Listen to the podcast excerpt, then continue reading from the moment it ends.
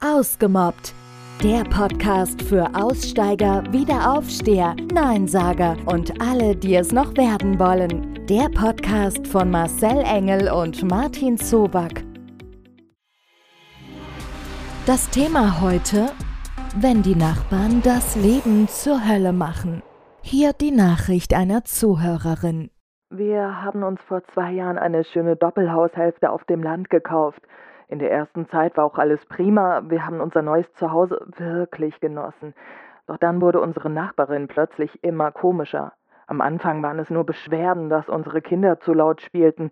Okay, wir haben dann darauf geachtet, dass die Kinder nicht allzu laut sind und während der Ruhezeiten durften sie noch nicht mal draußen spielen. Aber das hat der Nachbarin nicht gereicht. Es wurde immer schlimmer. Die Beschwerden kamen irgendwann täglich und vor allem lauter. Wie oft hat sie lautstark über den Gartenzaun gebrüllt. Die Kinder haben mittlerweile echt Angst vor ihr. Dann ging es weiter. Der Hund würde so stinken, sie würde es bis ins Haus riechen. Außerdem wollte sie uns dann verbieten, im Garten zu rauchen. Wir haben sie dann dabei erwischt, wie sie unseren Mülleimer durchsucht, und sie hat uns sogar schon mehrmals fotografiert. Der Gipfel war dann allerdings, als sie uns das Jugendamt vorbeigeschickt hat, mit dem Vorwurf, wir wären ein Messi-Haushalt und die Kinder würden geschlagen werden. Natürlich konnte das Jugendamt keine Indizien dafür finden. Doch das alles macht uns langsam kaputt. Es ist ein täglicher Psychoterror. Das Haus wieder verkaufen können wir momentan nicht. Was können wir denn noch machen?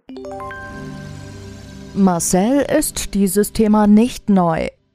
Ja, wenn der liebe Nachbar oder die Nachbarschaft terrorisiert, das ist natürlich eine ganz derbe Nummer. Und schon dann sowieso, wenn ihr Eigentümer seid und eure Wohnsituation nicht als Ausweg habt. Als Tatortreiniger kenne ich immer wieder genau diese Fälle. Und dann noch in härterer Variante, nämlich der Eskalation körperlicher Natur oder Sachgegenstände werden beschädigt und so weiter. Und so in den ganzen Jahren habe ich auch immer wieder mit den Opfern dahingehend Dinge aufbereiten können. Es ist immer wieder die Macht des Wortes. Der Nachbar katapultiert sich aller Wahrscheinlichkeit nach, warum auch immer weiter in dieses Feindbild. Du oder ihr, eure Familie, inklusive allem, was ihr tut.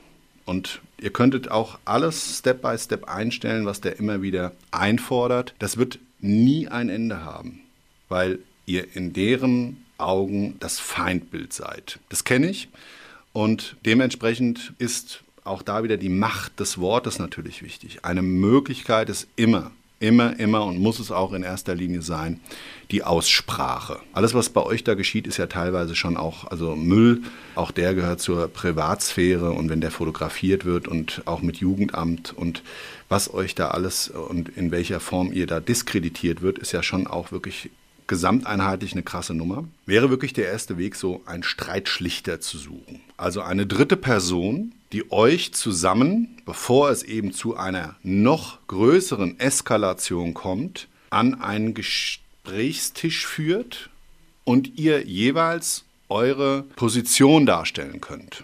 Und zwar so, dass man auch in dieser Position, die man für sich dann ja auf den Tisch bringt, auch im Gegenseitigen eine Lösung findet. Also ich meine, jetzt sage mal, wenn ihr bei euch nicht mehr rauchen dürft, weil es dem Nachbarn nicht stinkt, jetzt ist das eine Sache, das geht natürlich nicht. Dass der euren Müll durchsucht, das geht natürlich nicht. Das Diskreditieren in jeglicher Hinsicht, das ist ein No-Go. Das ist so euer Standpunkt. Aber auch der wird ja in gewisser Form Standpunkte vielleicht aufzeigen können, auf die man eingehen kann, als Dauerlösung. Weil wie gesagt, es wird immer weitergehen, das ist klar, und das schaukelt sich meines Erachtens nach auch immer weiter hoch. Und da ist meines Erachtens nach so ein Streitschlichtergespräch einer dritten Person an einem Tisch, an einem neutralen Ort, ist ganz, ganz wichtig, eine Möglichkeit, wie man aus der Nummer rauskommt. Ich durfte an der Stelle schon ein paar Mal Streitschlichter spielen und kann an der Stelle sagen, man kommt damit wirklich weiter. Ja, ich weiß auch, dass ganz viele mittlerweile dort im Einklang leben. Ja, es ist ja eine Toleranzfrage, eine Akzeptanzfrage. Und wenn Menschen halt in ihrer Lebensposition, wo auch immer sie sind, euer Nachbar seine Toleranz euch gegenüber und seinem Umfeld verliert, ja, dann kann das vielleicht ein Dritter wieder so ein bisschen aufzeigen. Martin sieht das Ganze so. Ich kann mich vielen Punkten von dir eigentlich nur anschließen. Das heißt, auch hier würde ich die Aussprache suchen, ist ganz klar, dass hier eine bewusste Verbreitung von Fehlinformationen ständig von der Nachbarin gestreut werden, die ich auch einfach mal so als Lügen betiteln würde. Es geht ja auch irgendwo hier dennoch wieder auch um Rufmord, ne? Da werden wieder Geschichten ins Leben gerufen. Wer weiß, wer das aus der umliegenden Nachbarschaft noch mitbekommen hat oder auch mitbekommt, wo das den Leuten schon unangenehm aufstößt. Und habe ja ganz viele Gewaltpräventionen in Schulen gemacht. Unter anderem auch so Streitschlichter-AGs, das, was du gerade genannt hast. Ich glaube, das ist schon ganz richtig, was du sagst, aber in dem Bezug wäre das eher aus juristischer Seite meines Wissens nach ein Mediator. Jemand, der sich mit den Konfliktparteien zusammensetzt und das auch unter juristischer Aufsicht geklärt wird und dann auch von beiden Seiten festgehalten wird, welche Kompromisse, sage ich mal, man eingegangen ist, um diesen Streit beiseite zu legen. Und damit ist es dann auch offenkundig, ne? Es ist bei einem Juristen hinterlegt und falls es nochmal passiert, kann man sofort darauf zurückgreifen und sagen, hier, wir saßen schon mal zusammen, de facto ist wieder das passiert, jetzt möchte ich gerne dagegen klagen. Weil ich denke, bei einem Streitschlichter, was ich in Schulen mache, was unter Kindern dann läuft und da sind dann irgendwelche 10-Klässler, die sich dann zusammensetzen, erstmal gucken, dass die Kids das untereinander erklären oder auch untereinander eine Lösung finden, ist die eine Sache.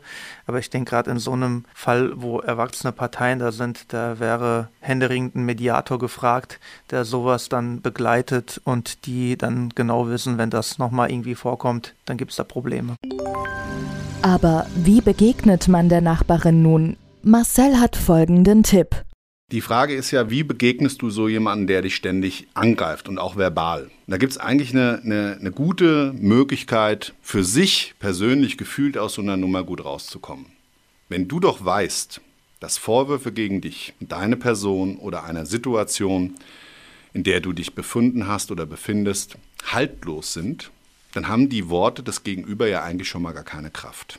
Die Art und Weise, wie jemand mit dir redet, das kann man so oder so jeweils in der, ja, das ist jetzt eben die Frage der Situation, wie du und wo du dich befindest, bist du selber im Stress und so weiter, natürlich unterschiedlichster Natur wird man da reagieren. Aber eins ist sicher, Menschen mit einer gewissen Freundlichkeit entgegenzutreten, wird ihnen immer wieder für sich signalisieren, dass das, was sie eigentlich erreichen wollen, nämlich eine Aggression, eine Reaktion auf ihren Anfang, dass das, wenn das nicht zurückkommt, eben fruchtlos bleibt.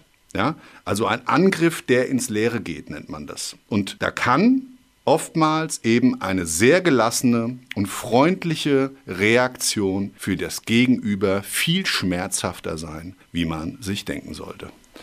Ich meine, die Schwierigkeit besteht natürlich darin, ich kann euch da voll verstehen, dass man selber erstmal denkt, das lasse ich mir nicht länger gefallen, dem zeige ich es jetzt. Das ist ja erstmal die größte Bürde, die ihr für euch nehmen müsstet. Also wenn ich an eurer Stelle wäre, ich würde ausrasten. Wenn Rufmord geschieht, völlig zu Unrecht, wenn sich jemand so in der Anonymität wahrt, in gewisser Form zumindest, und dann irgendwo hinterrücks diskreditiert, das ist schon mal eine ganz linke Sache, weil die meisten Menschen sagen einem ja nicht, was sie denken.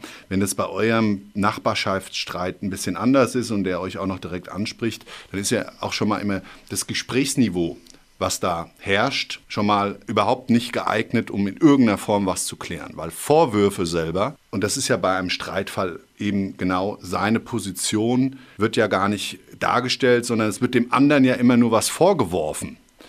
Und der reagiert dann darauf und das ist ja genau eigentlich das, was derjenige, der Streit verursacht oder beziehungsweise dieses Verursacherprinzip ist ja immer gleich, dass man sich dann oftmals darauf einlässt. Ich weiß nicht, wie das in eurem Fall gelagert ist, aber ich glaube, das müsst ihr erstmal für euch klar machen. Dann ist es aber auch nicht richtig, sein Leben aufzugeben. Auch das muss man mal ganz klar und deutlich sagen. An der Stelle von meiner Position, von meiner bequemen aus natürlich erstmal ein ganz, ganz lockerer Tipp, wo ihr für euch jetzt sagen werdet, naja, kann ich jetzt erstmal so mit nichts mit anfangen. Was damit gemeint ist, ist aber, sich in der Familie zu positionieren, sein Mindset zu behalten und wenn, und so wie ich das raushöre bei euch, Rücksichtnahme, miteinander heißt immer, wie gesagt, Toleranz und miteinander im gesellschaftlichen Leben heißt, nicht alles zu akzeptieren, aber ohne weiteres den anderen gewähren zu lassen.